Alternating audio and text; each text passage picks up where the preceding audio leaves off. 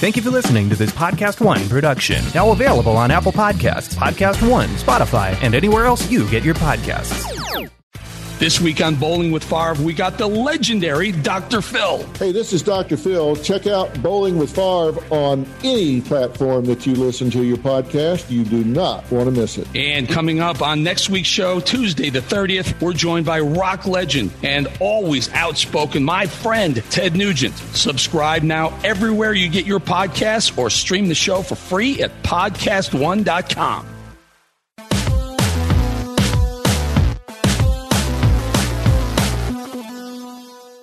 Welcome to RealGM Radio. I am Danny Leroux, your host, and so happy to have you with us for this episode. And I have a first time guest, but somebody who I've been a fan of for a while and have known for a little bit for a little while. And that's Dan Devine of The Ringer, and was a really fun conversation going through kind of the league as we see it right now. Spend a lot of time on the West, but a little bit of time on the East as well. Suns, Nuggets, kind of the overall dynamics of the conference. I thought the conversation went in a lot of interesting directions, runs about an hour. I hope you enjoy it. Thanks so much for coming on. My pleasure. Have really kind of you to ask me, and like, this is like two Dannies from different coasts coming together, so I appreciate that. Yeah, and it, it it's it was funny. I was I was I was rereading some of your stuff, kind of I guess you could call it preparing for this, and and there the two of us just like really have this open passion for watching everyone. So it kind of I, I think sometimes that can lead to a meandering conversation, but I'm totally good with that. And where I kind of thought of starting that was with Phoenix. Um, the last time I think you wrote about Phoenix was in that like five most interesting teams after the deadline,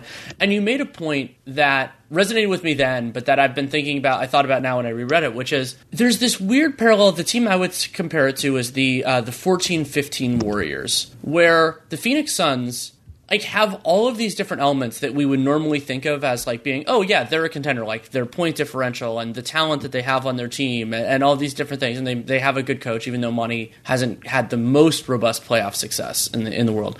But largely because they haven't done it before a lot of people aren't thinking about them in that same context and maybe that's right. You know, it often takes time. It often takes teams. You know, if we're if we're comparing regular season playoffs, sometimes it takes regular season successful teams some time to get in the playoffs. But the Suns have basically everything we're looking for. Yeah, I, I think that's one of the issues when you look at one of the things that's like so interesting about a season where there's no like one single dominant uh, you know 800 pound gorilla that that runs everything in the conference is like you can make the arguments for everybody. And when you can do that i think part of the the challenge is like you got to like sort of fact check yourself or stress test it in the idea of like well what are they missing? And i mean I where you know the other night against uh, against Utah they went to uh, you know, Booker at the end of regulation instead of going to Chris Paul at the end of regulation. But like they've got two guys that you would trust about against just about anybody to create a good shot when when it matters. They've got a number one offensive engine, like a high usage scorer that can get his shot off against anybody in Booker and can score efficiently. Doesn't ha- also doesn't have to dominate the ball to do it. They've got, you know, multiple ways to get shooters open. They've got guys that can space the floor. Ayton can be a difference maker uh, defensively and on the glass. And as like a third scoring option, it makes sense. The bench makes sense. The you know they, they're they're just solid everywhere.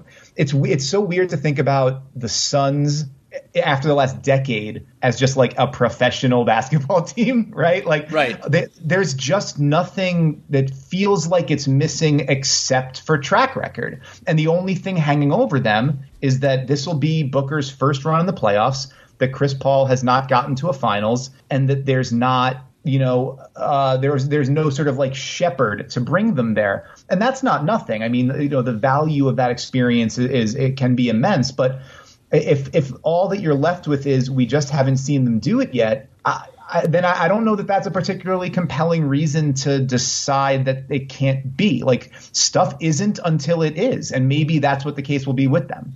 Yeah, uh, I mean, I think the idea that stuff isn't until it is is a very it's a very apt way to think about the NBA, and that can be true whether like I mean, I was I was referencing recently someone the first KG Ray Allen uh, Paul Pierce Celtics team, where it was like you know that that one was just like they hadn't played together. You know, KG had made a conference finals, but hadn't done that. And it's like, well, they're really good, and it can work out. And with the Suns, part of why I've been more enthusiastic about their playoff viability than the Jazz. The Jazz is a wonderful team and, and all that is there there are kind of two different threads that I like to think about in terms of like a, a, team's playoff viability. So one of them is kind of you could think of it as variability. So it's like if a team tries to take away something you do, can you do something else? And that's usually offensively and defensively. So if the other team switches a bunch, then that basically the whole idea of switching in many ways is to make you to make the other team into an isolation team. Can you do something there? And I think the Suns can. I think that there are different ways they can attack. I wish Ayton were more aggressive in mismatches, but generally mm-hmm. speaking, like they have they have the building block pieces and and their guards I think do a wonderful job in those circumstances. And then the other one is I use the term undeniability. And so basically it's the idea is is there something that you can do so well that the other team can't really they can maybe tone it down but they can't stop it. And so I mean LeBron is I think of the modern vintage one of those truly undeniable. Shaq like and, you know kind of inspiring Hack a Shaq for that reason. You know you could go through that. And that's the thing that I think is a little bit of a demerit for the Suns. But you know what? No team checks both boxes right now. Like, especially when you're factoring in combined offense and defense. And part of why I really like the Suns is that they they don't really leave any of those boxes really wanting. You know, like so you can there are certain stances where it's like, you know, a team can do two or three of those things well if you think about undeniability and versatility on offense and defense as separate boxes. But what that's what I like about the Suns is that you're you're not sitting there with any of them saying, "Oh, that's a real problem for them." And those are the teams that I generally have a lot less faith in. Like an example of that could be those Raptors teams pre Kawhi that won a bunch of games, but it's just like, yeah, but when you when things get tighter, they just don't have the personnel to like basically to, to beat a switching team or or anything else like that. Like their guys aren't good enough to do that, and that ended up being primarily right. But I don't have those fears with Phoenix. I think that uh, so much of it goes to the just the the general talent, right? And I think a lot of that maybe it's it's going to be a really fascinating few or you know, a few months here for what we think about Devin Booker, right? Like, yeah.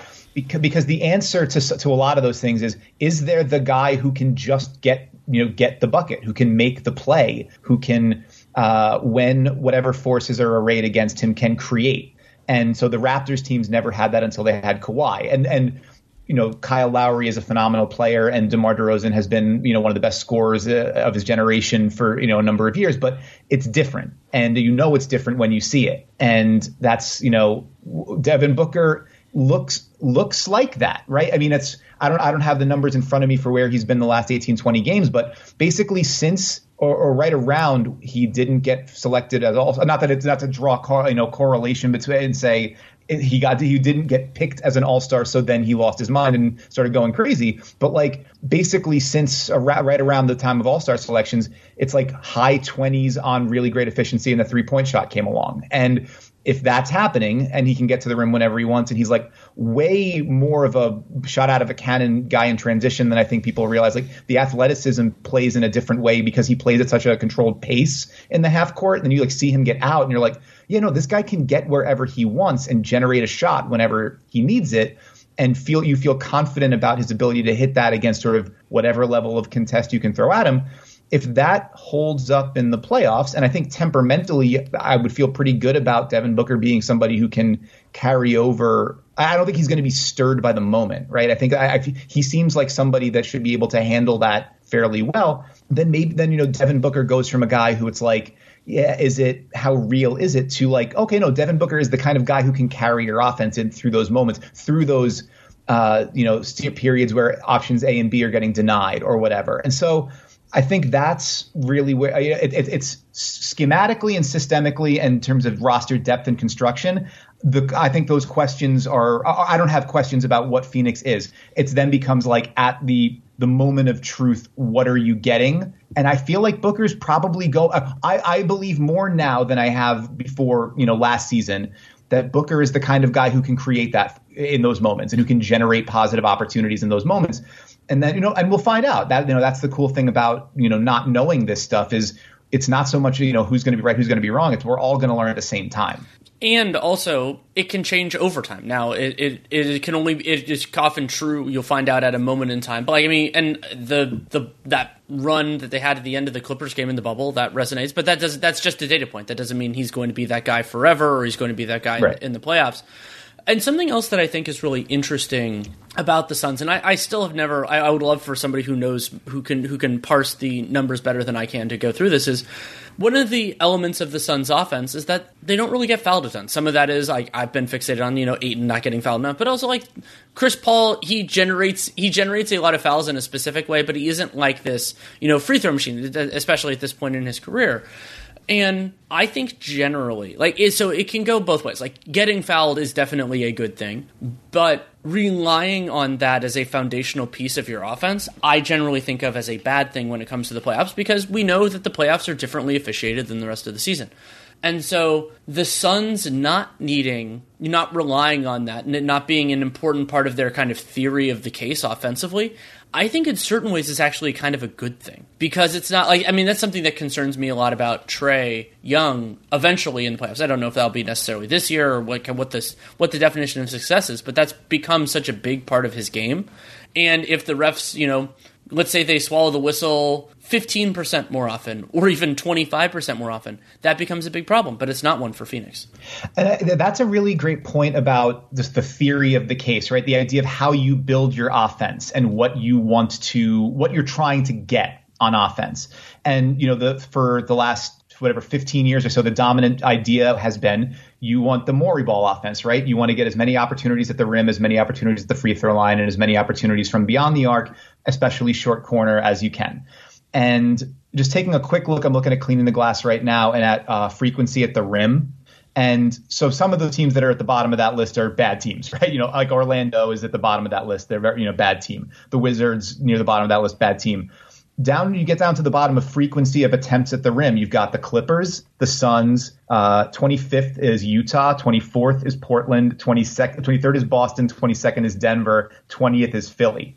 And so all of those teams or are you know varying levels of seriousness in terms of playoff teams. Obviously, Boston has had their issues, and you know Portland. It's a question of you know are they going to be able to defend well enough? But as you generate more of your offense, or you you orient more of your offense around these elite perimeter creators, uh, and, and Philly's sort of the outlier there too, because you imagine Embiid just constantly beating his way to the rim, but that's not really true. He's become this mid-range sort of uh, you know monster over the course of this season, especially, and then generating his way to the line a ton as well if you are building around you know Damian Lillard, if you're building around uh, you know Luka Doncic, if you're building around Booker and and CP3, uh, or you know the way that Kawhi and Paul George operate so much outside in as opposed to inside out, th- there's obviously it can be incredibly effective. Those offenses are some of them are the absolute top of the league in terms of points allowed, uh, points created per possession, right? But that's the question of at what point in the playoffs does that wind up coming back to bite you? We've seen it so many times with Dame in the playoffs where it's once the ball gets trapped out, you know, the diminishing returns and what a Blazers possession can be. Obviously, some of that's also, you know, or that's that's eye of the beholder stuff too, because they've also made deep playoff runs. They've gotten to the Western Conference Finals. They've made the second round and been in tough series.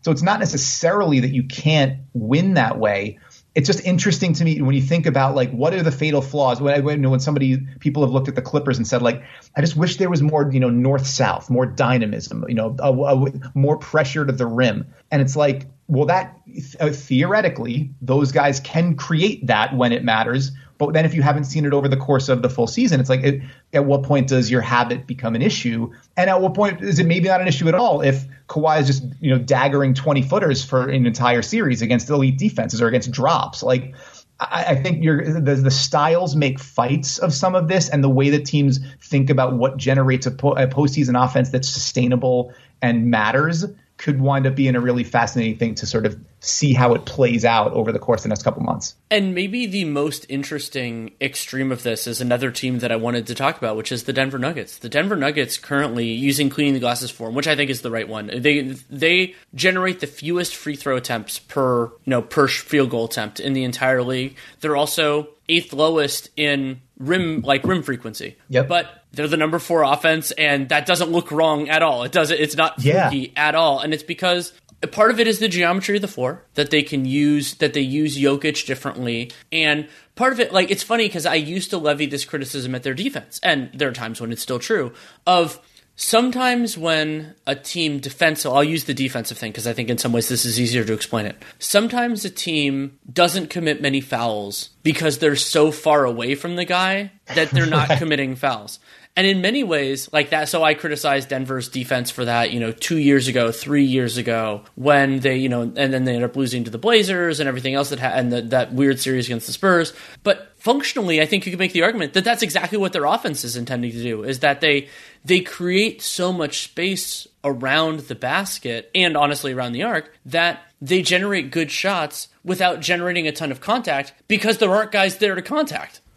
right, right. Well, I think uh, another part of that, and it's funny because I went on the radio in Denver yesterday, and one of the things, the main things they wanted to talk to me about was like how much Nikola Jokic gets jobbed by the refs, and like the idea, like how how much more contact he should be, how much contact he's seeing, how many more calls he should be getting and like the uh, inflection point there being Mike Malone getting himself run the other night, arguing about how Jokic yeah. is, is, getting beat up and not getting enough calls. So yeah, maybe, maybe the um, you know, whatever, like the true free throw rate should be higher. I guess I don't know. Yeah, I would say I would say maybe maybe they should actually be like 25th instead of 30th. But like, right. still, but like, even so, even so, yeah, you're still down the bottom third of the league, and like.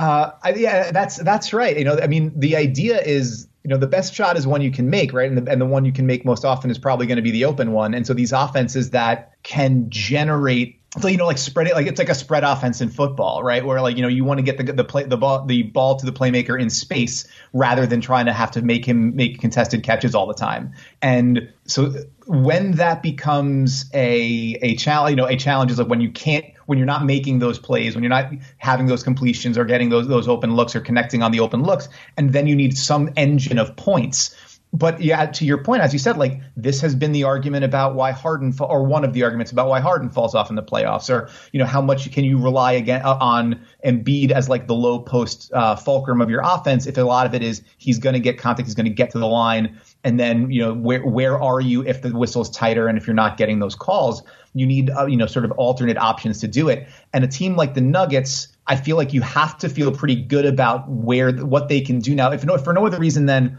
there's not a whole lot of uh, a, whole, a, whole lot that a defense can do to stop Nikola Jokic from getting to a good look, whether it's for himself or somebody else. And we've seen that in the playoffs. His production in the postseason has been you know, remarkable. And Murray is that kind of player too. And increasingly over the last couple of seasons, like you feel pretty good about him being able to pull a rabbit out of a hat against kind of whatever possession, uh, whatever defense that he's going to be seeing.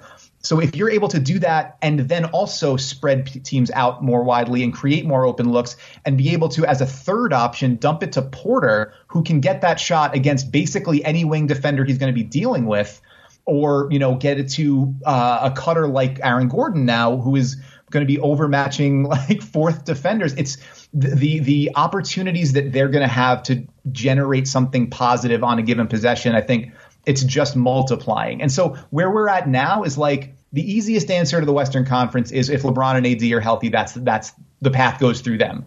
The more interesting thing as we go along is like, well, A, what if they're not super healthy? Because now it's getting late. It's getting late early, right? And then B, there's all, you know, how much does that Lakers team want to deal with Denver and the way that they can spread you and then the size that they have to, to, to, throw out now. How much does Denver, now that they don't have Gary Harris and they're relying a lot on, uh, and also Torrey Craig being out, like now how much do they want to deal with you know Portland or other teams that have smaller guards or, or, or, you know the Suns teams that have smaller guards that you don't necessarily want to have to match up with and I think you're going to wind up with this sort of like that rock paper scissors a little bit uh, throughout the top six top seven and I'm really excited to see how that how you know not only just how teams if teams decide they're going to start trying to monkey with the matchups but also like how teams decide they want to approach those uh, weaknesses and try to like or, or you know like spam their strengths. I think like the, the tactics of that could wind up being really fascinating. Absolutely, and the way that I've been thinking about it is the idea in the West of trust. So you have this collection of stronger teams. In certain cases, it's the Jazz, where this is the best iteration of the modern Jazz, and this, the Suns, who didn't come out of nowhere, but this is their first time in this space the Nuggets, especially with Gordon now, like this is a it's a really interesting team. I don't know. I mean, they were very good last year. They were very good the year before that. Not discounting that at all. So you have those teams where it's kind of and the, and the Nuggets. It's interesting how yes they made this amazing run to the conference finals, but there's also a part of me that's like they should have lost to the Jazz. Like they they absolutely like the Nuggets should have lost to the Jazz. Like that, and it's not in the same way as like the the Clippers series where they dug themselves out of the hole in a more clean way, even though they were behind in basically all those games too. But like the Jazz with the weird like it was a weird I think it was a five second call or an eight second call. There was a bunch of other stuff. Like they should have lost that series. Doesn't mean the bad. Doesn't mean the run is any less impressive. It's just the way to do that. So you have that, and so normally you would juxtapose that with these kind of established behemoths that maybe they have star talent or something else. And what makes this year's Western Conference so wild is that there shouldn't be trust in those teams either. I mean, so the Lakers a they're a different team than last year. You know, they lost some players that I thought were uh, a, a, a, an important part of what made them good, and that doesn't mean Dennis Schroeder is going to be terrible, or Montrezl Harrell doesn't doesn't match the moment, or Andre Drummond just doesn't make sense with this team. Though I believe parts of those, but but it does. But also the health element, as you brought up, is just like LeBron is dealing with a high ankle sprain. AD has you know AD still hasn't made it back. I mean, this is it, it and we don't know what he's going to look like when he gets back, and they're going to be extremely judicious and the Lakers, depending on where they end up, they might have a really challenging first round matchup, much less like a second or third. So they might be rounding into form, and I don't know that they have a sufficient margin for error. And then the Clippers, yeah, like I mean, I'm somebody who's believed in them on paper this whole time. I mean, I, and but anybody like me who believes in them just has this thing of like, well, they could have won last year, and they really, really didn't. and and so and they are an unbelievable jump shooting team, and it's funny that that they don't get the same. And there are reasons for this, but like they don't get the same kind of crap that the Rockets did at times, where it's like, oh, if you're a jump shooting team, like you're more variable, and there's a chance that it's not falling, and it just doesn't work. And, that, and that's true. Like I mean, it's true of anybody, but it's true. The Clippers are unbelievably good at that, but they're there there's no guarantee that it is going to stick. And so that leads to this really weird circumstance where like I don't trust anybody. Like I like everybody, but I don't trust anybody. And like I mean, okay, so then you want to move down. The Mavericks? No. I mean, they I think they were impressive in a series lost last year given the constraint of like where they were. And then the Blazers, I've I've never particularly trusted, and I think you know the as as a playoff team, like they're a wonderful regular season team. I love Lillard so much, but they're the, that's just you know they're they're kind of always you know like a second or third tier kind of team in the conference, and there's nothing wrong with that. It's just what they are. And then it's not like there's this also this really dangerous established team, you know, potentially making their way out of the play-in. Like yeah, I mean the Warriors have a track record, but this isn't that team, and you know the Pels are really interesting if they can make it through. The Grizzlies have been playing better recently, so part of it might end up with the styles makes fights idea that like certain teams will do well and poorly against others. I think there's a lot of truth to that. And then the other element of it is something where we will come to understand and accept something that we do not yet, which is that some of these some of these things are more real and more viable than others. And the problem is that we'll need to remember this moment at that moment and just like because but I'm really interested. So like the Suns are a great example of this. The Nuggets with with Gordon of where like what things are what things are actually going to work and what things are not. And also remembering that it's not necessarily about who wins a series and by how much. It can be like you know did, were they able to get good shots whether they fell whether they fell or not. Like some, sometimes if you're looking at looking to the future it's not necessarily about this team you know oh they won the series in 7 games but like i mean maybe they the way they won it wasn't particularly impressive. Like i think of houston last year. Like that was something good that Rafael Stone did. Is it's like this team just isn't good enough and there are times that are there, but then there'll be other teams where it's like they were good enough, they just lost anyway.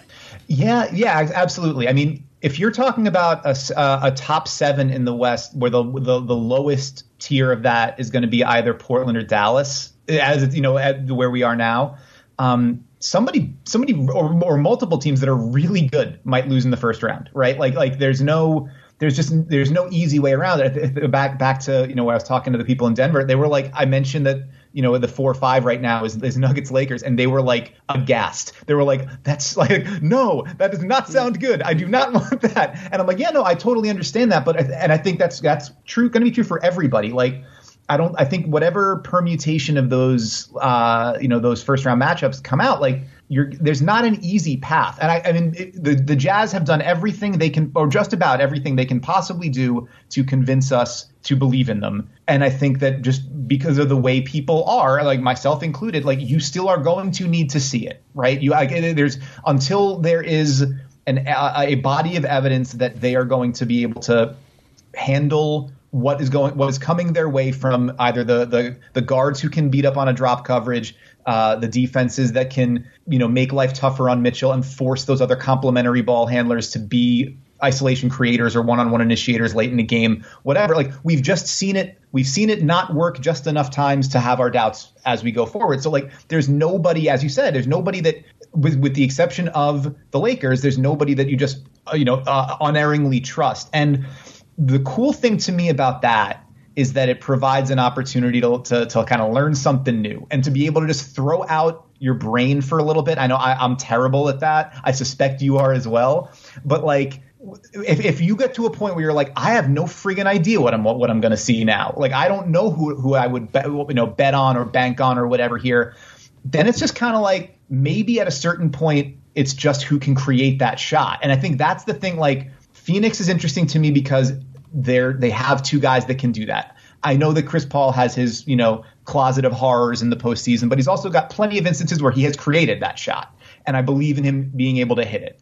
Uh, Booker, I believe in the skill set and the, the temperament of him being the kind of person who can do that. I believe in Kawhi Leonard being able to do that. Paul George, I'm going to believe in it, even though this is Lucy with the football or uh, Charlie Brown with the football, right? Like I'm going to keep believing in it because I know the talent is there and I've seen him do it in the past at different points, even if he does not do it consistently. I believe in Jokic to do that. I believe in Jamal Murray to do that.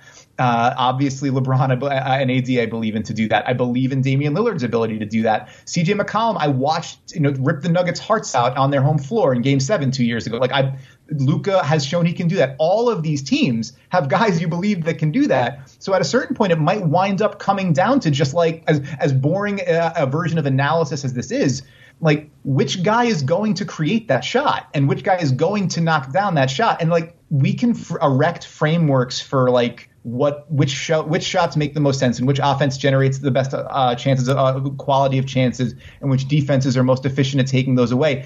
And certain point it might just be like a quarter of an inch or a half second of a juke to, to create an open opportunity for a guy to make a shot. Like that's kind of where the magic is right? And so like there's a chance that we're going to get to see an awful lot of that in the first round. And then as we move forward it might it might be a war of attrition after that but i feel like in the first round especially you're just going to wind up finding out like which guys can do that, and that's pretty rad. I think that's that's pretty exciting.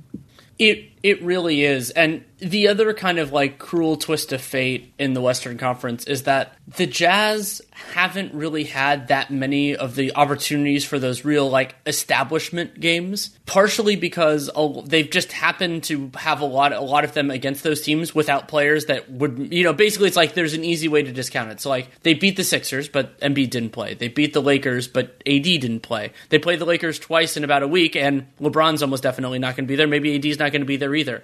Um, they beat they beat the Clippers, and then the next game they the Clippers were close to full strength, and the Jazz lost. Like that doesn't. Right. It's it's just this weird. It's it's like this. It's like this season was designed in a lab to make us respect what the Jazz are without giving the information necessary to feel more confident in them in the situations. So like it, like I mean you could also say it was designed in a lab just to like piss off jazz fans who care about what the national people think of them. Where it's like, you know, so if, for for that cuz I mean this is an unambiguously great season. I this is their best shot of taking down those teams. But the idea of faith, you know, the idea of trust is just it's just not quite there because they haven't had these opportunities and because also Utah, in most of the circumstances, there have been a couple exceptions. When put into the circumstances that we thought would give them difficulty, those circumstances have given them difficulty. Like I mean, there were right. times there were times with that in the Suns game, um, that Clippers game I mentioned, the second one where they just couldn't really, they weren't really getting good shots. They were also missing good ones, but they, they're getting into that, and so it is such a such a fascinating dynamic. Um, but one thing I wanted to jump to is to a distinctly non-playoff team was um, uh, we were talking about the Jokic and the kind of the theory of the Nuggets offense. Is you wrote recently about the Wolves, and I mean Chris Finch was a part of the Nuggets franchise earlier. You know, he's bounced around since then. And when I've been watching since Finch took over, and especially really like once they, they got closer to like kind of incorporating his vision, mm-hmm. you're starting to see these inklings of things that while they don't have the same talent that Denver does, of like, well, that's why it worked there, and because Towns is so superlatively talented, why it could work offensively, offensively there. Yes, underline that word. I think I think that you're absolutely right. I mean, so my my idea or the the goal of me writing about them and sort of focusing on them was like like I had written about Anthony Edwards as part of like a general rookie check-in. Um, you know, I forget when, maybe like late January, like a month or so into the season, and I wanted to kind of see where the development track had gone since then, and especially like once they got Towns back, and then once Finch sort of changed things around, and I think I mean the trajectory is moving north rapidly. Uh, it's still not efficient scoring, but it's the the volume and the the the physicality and the ferocity of it is pretty impressive, and, and, to go along with some increased playmaking and the way he's getting more comfortable with Cat and all that kind of stuff. So very you know good things abound in terms of where Anthony Edwards is going, I think. But um, to your point, like Towns and I thought other other people have said this too. I'm just I'm not like uh, breaking any new ground in me saying it, but that Towns provides so many opportunities in an offense because of the way he can shoot and the way he can pass. So it's it has not always been featured to the degree that maybe it needs to in terms of his playmaking, but he absolutely can be one of those like elbow hubs or post up hubs that creates and, and sprays the ball all over the place while also being a high volume like pick and pop uh, you know floor spreader that can create more passing lanes. Like there's so many the the the, the he's not as crafty exactly the same way as Jokic, but there's a lot of similarities in the way that that offense can operate. Um, and so I think so Finch makes a lot of sense as somebody who can orchestrate that and sort of coax more out of towns. And then also you, you take what's already there and use that to raise the floor for everybody else. But this is where like my like the, the most sort of uh, 90s Knicks fan uh, you know skull of mine comes through is like none of that is going to matter if they continue to defend like this. Like, and and I, I, you try to get as much new information as you can and pay as much, try to keep an open mind and pay attention to all the different things and whatever. But like my take on the Wolves have, has been the same for about three years, I think, because it's just like if you don't stop anybody and if you don't show any interest in, sh- in stopping anybody and any ability to stop anybody, then you're not. It's not going to matter. You can like the best case scenario for you is something like I don't know what, like the Blazers, right? And that's that can be good, like that can be really good. But if you're the number one offense in the league and the number 30 defense in the league, your ceiling is only so high.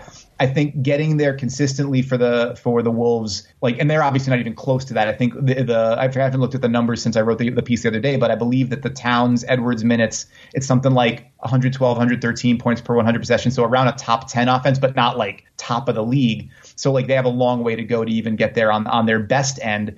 It's just like if that can't be paired with something else, some other idea for how you can get even to average or even like 18th in defense, then uh, you know I'm I'm skeptical about how much it's all going to matter. And then the other challenge for Minnesota is they're getting closer to the point where player thoughts and player agency matters because Karl-Anthony Towns, yeah, he would presumably be leaving a lot of money on the table to go somewhere else, but if that's his prerogative, he absolutely can. And we're not at the point yet, you know, he's under contract for another few years. And maybe he just if it de- we don't even know if he's going to be eligible for a designated veteran extension, will just kind of depend on where things go from here. Is let's say they make that kind of that incremental progress and let's say like in two years their best like the reasonable best case scenario is like where the blazers have been the last few years which is far from a bad place to be right but you get into then the variable of is that enough for Karl-Anthony Towns? You know, like is that and and the answer can be yes. The answer can be like, hey, this is so much better than it's been. I'm very happy with this. But it could also be I'm in my late twenties and I haven't competed for anything yet. I would like to do that while I'm still an unbelievably great player. And in certain ways, it could also be Towns looking at these similarly talented big men, and that it looks like they will, most of them will have an opportunity greater than what he's going to do. So there isn't a right or wrong answer, and it depends on Karl-Anthony Towns, the person, something that I don't know well enough to to prognosticate. But that's the other thing that really concerns me about the Wolves is that they started from such a bad place, and a lot of that is not Gersson Rosas' fault. That's you know signing Anthony, sorry, sorry, signing Andrew Wiggins to a max extension when he wasn't worth it, and blowing a bunch of draft picks, and you know having this expensive team that isn't very good, and everything else. But at a certain point, like it, it's all of these things are going to come to a head one way or the other, and I don't know. It's it's going to be interesting to see how all that plays out, and I hope for Minnesota fans, I hope for everybody that it works out for the best. I hope they're so good that Towns has to stay. You know, like that he's like, oh, obviously I'm going to stay. You know, the the circumstance that happens in very and you know happens around the league sometimes. Like I, I hope that that is what happens, but I don't think it's going to be what happens. um, I, I, think you know there's a, a couple of points that I, I, that made me think of. Um, one was just it's like it, not to compare uh, you know grown up NBA players to young young children, but I was I was I was having a conversation with my daughter this morning as we were getting ready for school, and she was like, "You're trying to be like, okay, we have to we have to get ready for school," and she's like, "Yeah, but this afternoon when I go out on a play date with this person and this person, can I bring X, Y, and Z?" I'm like there's like many hours between now and then and many more thing many more things that have to happen between now and then for us to even be able to worry about like what you're bringing to the playground. So first like it's shoes right? Like let's start or it's brushing your teeth. We have to start with very basic things. So with Karl-Anthony Towns being like i'm ready to win now it's like that's awesome. You have to show that on the defensive end. Also and he, true. and, and and to his credit I think he has played better and shown more effort on that end in the last, you know, since he's returned for, from his, his month long COVID absence recently.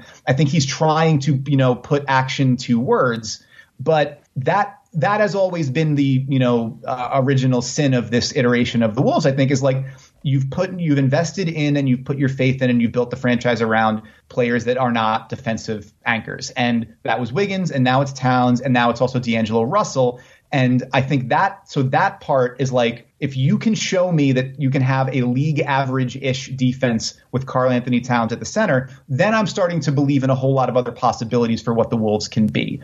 I haven't seen that consistently over the course of Towns' career. Even more recently, I think the, the signs have been encouraging. But so first there's that. Then it's can you maintain that with D'Angelo Russell as the point guard? And that's obviously, you know, you saw it in Golden State. Like that is a much that is a tougher question to answer and a, tougher um, burden of proof, I think. Um, obviously, they have not had much of a sample to be able to prove it because of the you know myriad injuries and who's been in and out of the lineup, and since uh, Russell got to Minnesota at the 2020 trade deadline. But so it's it can you do that with that pairing that Gersson Rosas obviously has prioritized as, as being like this is going to be the central focus of our team. On top of that, you've now you, you know the, the, they extended uh, Malik Beasley. Obviously, he's out again too, so they're not going to get a look at what that core looks like.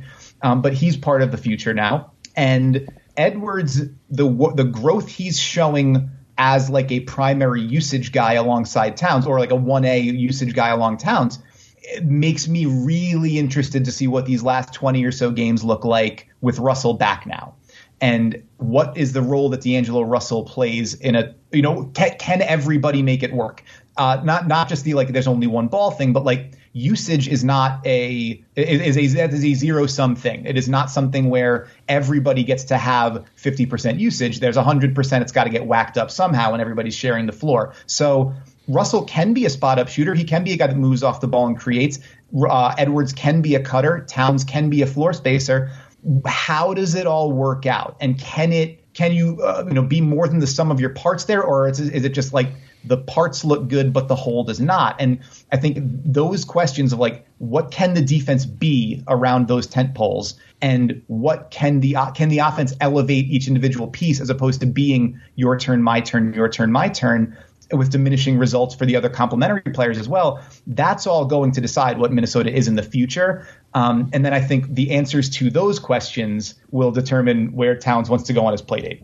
Those are great points, and I want to add in one more, which is the challenge of even if the whole is greater than the sum of its parts, are the players who are in those parts and that whole satisfied with what their part is? Mm. And so, especially if they still suck defensively, and so collectively they aren't reaching the level of success that they intend. So, like the the friendship that exists off the court with Towns and Russell is another fascinating, complicating mm-hmm. element of this which is do they like basically like let's say the optimized version and i would argue this the optimized version of the minnesota timberwolves involves a much larger role for karl anthony towns than he has had and a smaller role for d'angelo russell than he has had and prefers not because d'angelo russell is bad but because karl anthony towns is better. Mm-hmm. and let's say they do all that stuff they have a top five offense but their defense is still bad and they lose in the first round.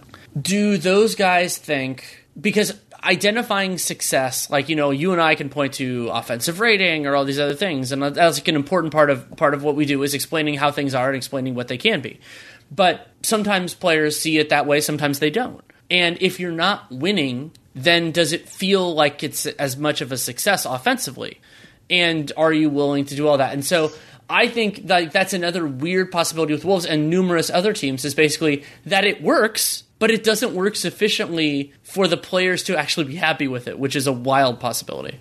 Yeah, it's also it's what happens in Minnesota with Butler, right? Like where the, that in inarguably it is the most successful that franchise has been since Kevin Garnett left, but nobody liked how it happened, and and and the people that they were building the franchise around didn't like how it happened, and so I mean there were other other parts to that too, with you know Butler's extension needing or you know needing a new contract and the Wiggins extension and all those sorts of things, but like yeah, it's it's not. It has to be. You know, we talk about alignment a lot, right? In the context of uh, ownership empowering a front office to hire a coach that isn't that is uh, enmeshed ideologically with the you know with the the front office, and then you know procuring and empowering the right you know the right players to carry out the vision, and everybody being on the same page.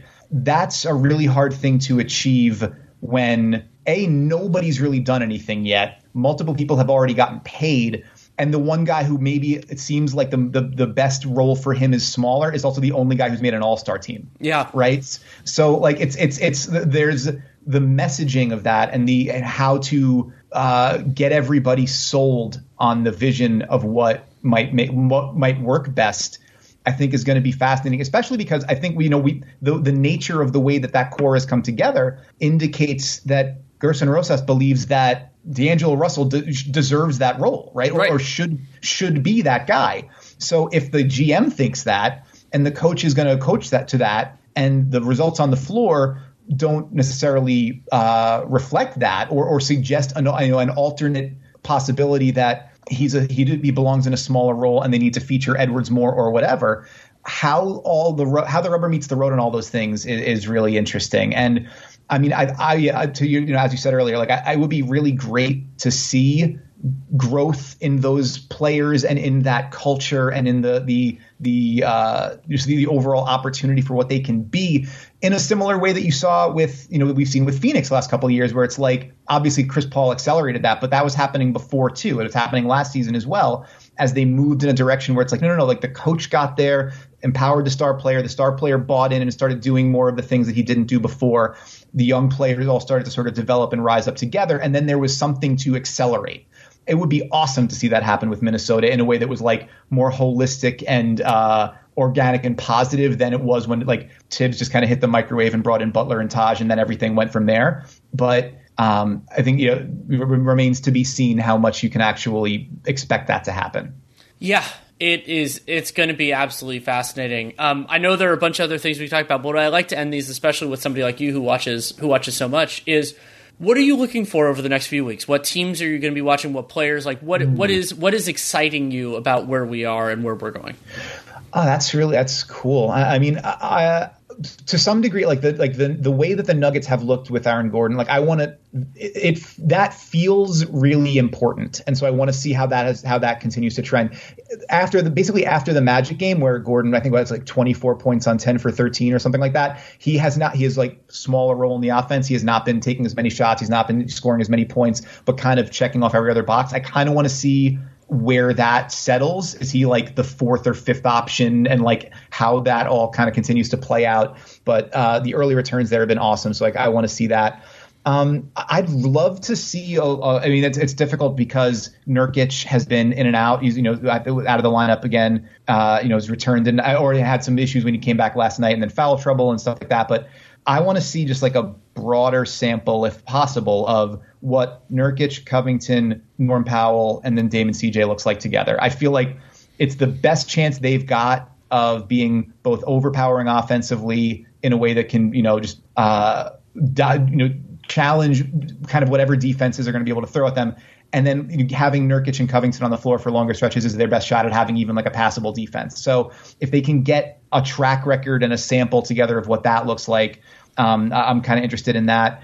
I'm a sucker for the Grizzlies. Um, they, I mean, they've had a good, really good week. They've had a good week, and they've also. It's just they are what like at this point like 11 or 12 deep, and they don't have Jaren Jackson back yet. Like it's it's just the the the the way that that rotation continues to exist and evolve and shift and without a major piece and that they're still above 500 and still like very much in the mix for not only the play but like if everything you know if they get, get on a real heater here maybe even pushing toward uh, a little bit higher in the conference I, I, thought they were a really good candidate to make like a consolidation trade again, like they did last year with Winslow coming in, and they didn't. They just kind of stayed with everything, moved off of Gorgui Dieng to let him go play in in San Antonio, and then still have twelve dudes. And so, like, how they are on a given night is kind of fascinating to me, and so I'm, I'm interested to see how uh, how they continue to go. But I mean, the the cool thing is the answer on that can shift basically every night because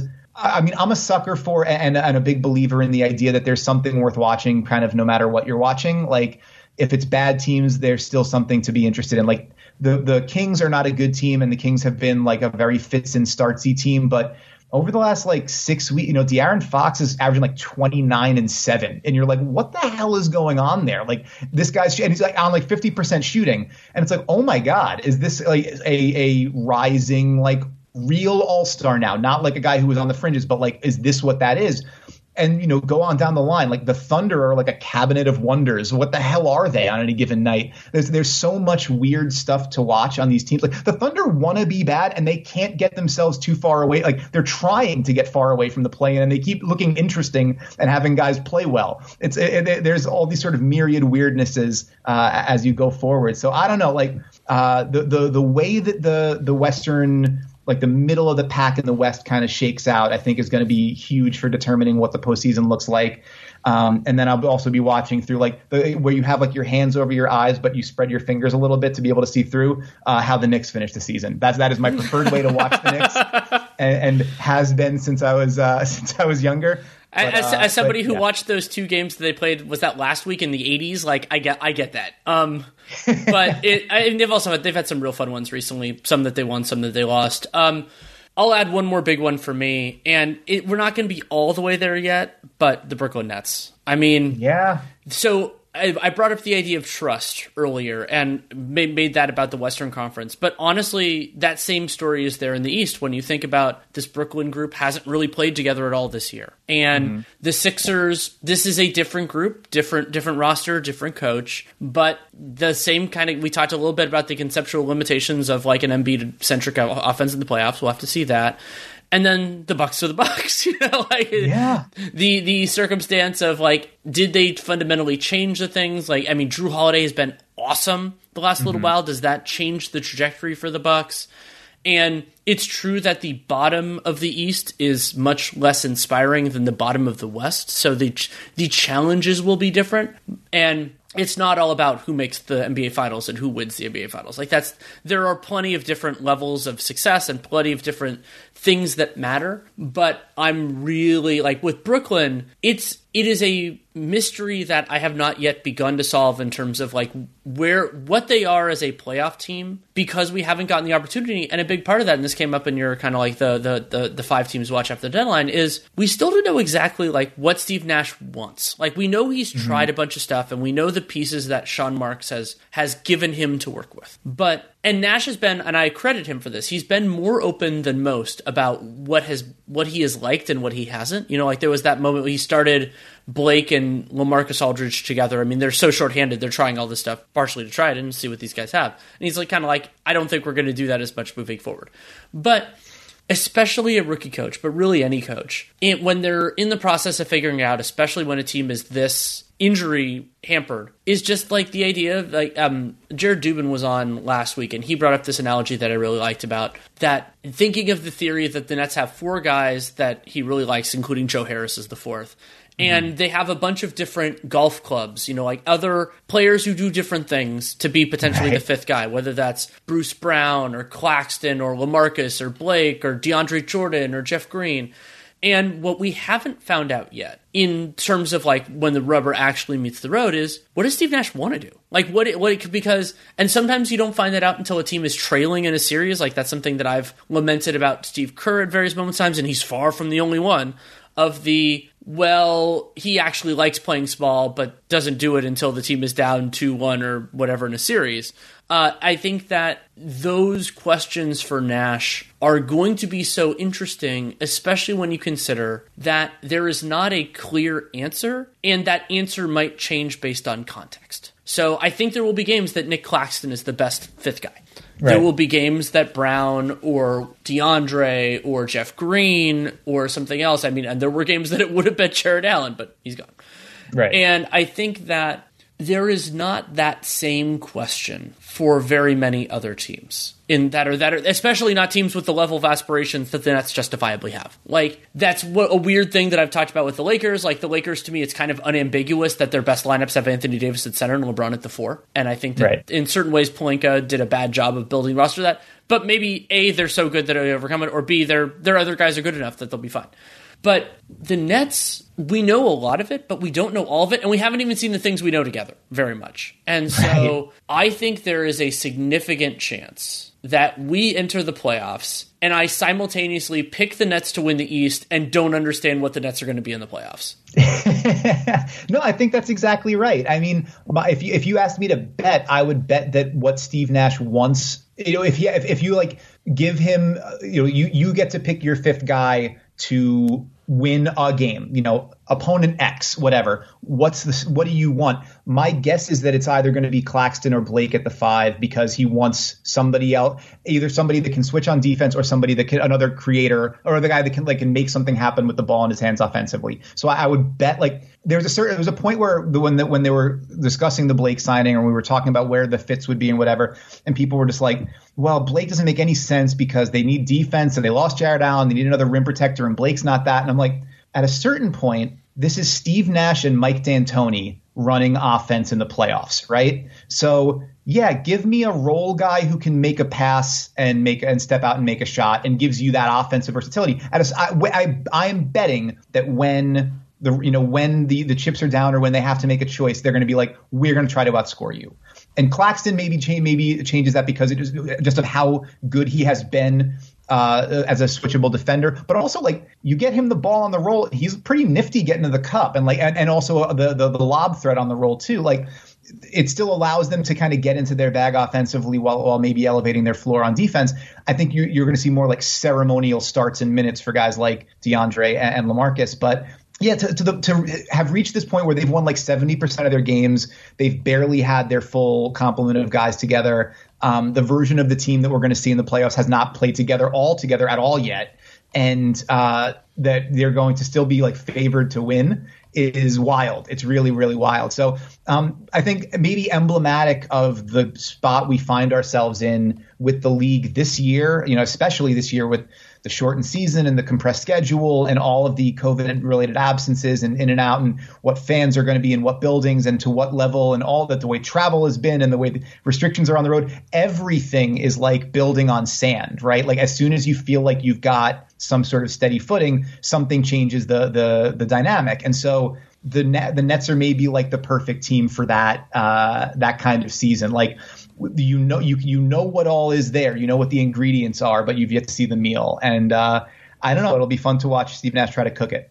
Yeah, it, I, am incredibly excited, and it's it's going to be an experience no matter what, and also the compressed timeline for the Nets of you know they're all three of their guys having player options not for this summer but next summer adds this degree of urgency which is so different. You know like this isn't a it, uh, it, it, it just and because you have you've had two of those guys that have left other situations and you know at other moments time and left good teams before. So we'll see. We'll see what they want but i'm it's going to be awesome. Uh thank you so much for coming on. It's absolute pleasure Oh, Danny, it was my pleasure to be here. It was cool to catch up with you. Thanks again to Dan Devine for taking the time to come on. You can read his work at The Ringer, and of course, you can also follow him on Twitter at Your Man Devine, Y O U R M A N D E V I N E. Love talking with him, and there is something that I enjoy about people who like kind of watch the whole league in a similar way to what I do, and just kind of what they're picking up. And especially after the deadline, I thought Dan's piece on that was particularly good, and kind of some of the directions, like we talked about the Wolves and everything else. I I really enjoyed the conversation. If you want to support the show, there are a lot of different ways you can do it. You can subscribe, download every episode. That is particularly appreciated. And since this show comes out different times, that's a great way to get into it. You can't really know, oh, it's Thursdays. You can't get into a schedule. So that's great. Also, you can help other people find the show, whether that is word of mouth or leaving a rating review in the podcast player of your choosing, Spotify, Apple Podcasts, just like you can subscribe wherever. You can also leave reviews. And that helps other people find the show, which we really do appreciate. You can also check out my other work Nate Duncan and I are doing Dunked On, Dunked On Prime. So public episodes Sunday evening slash Monday morning, and then subscription after that. And we're also doing the NBA cast, which is a live broadcast with League Pass every Monday, and that's a lot of fun. And so you can always you can always check those out. We of course tweet that out plenty, so you can take a look at it there. Lots of fun stuff going on in the league, and of course in the broader stuff. We'll probably do a draft NCAA tournament thing at some point soon, but it'll just be you know it'll be with Sam. It's just kind of oh, I think he's going to take a little bit of time off, as much much much deserved at this point. Um, so we'll see when I get there, but there will be a RealGM Radio next week, and uh, hopefully you will enjoy it. If you have any feedback, good, bad, or indifferent, Danny NBA at gmail.com is the way to get it to me. If you take the time to write it, I will take the time to read it. That is a promise, and I'll respond if I can. Um, I'm not admittedly the greatest about that, but I always read them. It's something I do every single day if something comes in, and I take it to heart and everything else. So thank you so much for listening. Take care and make it a great day.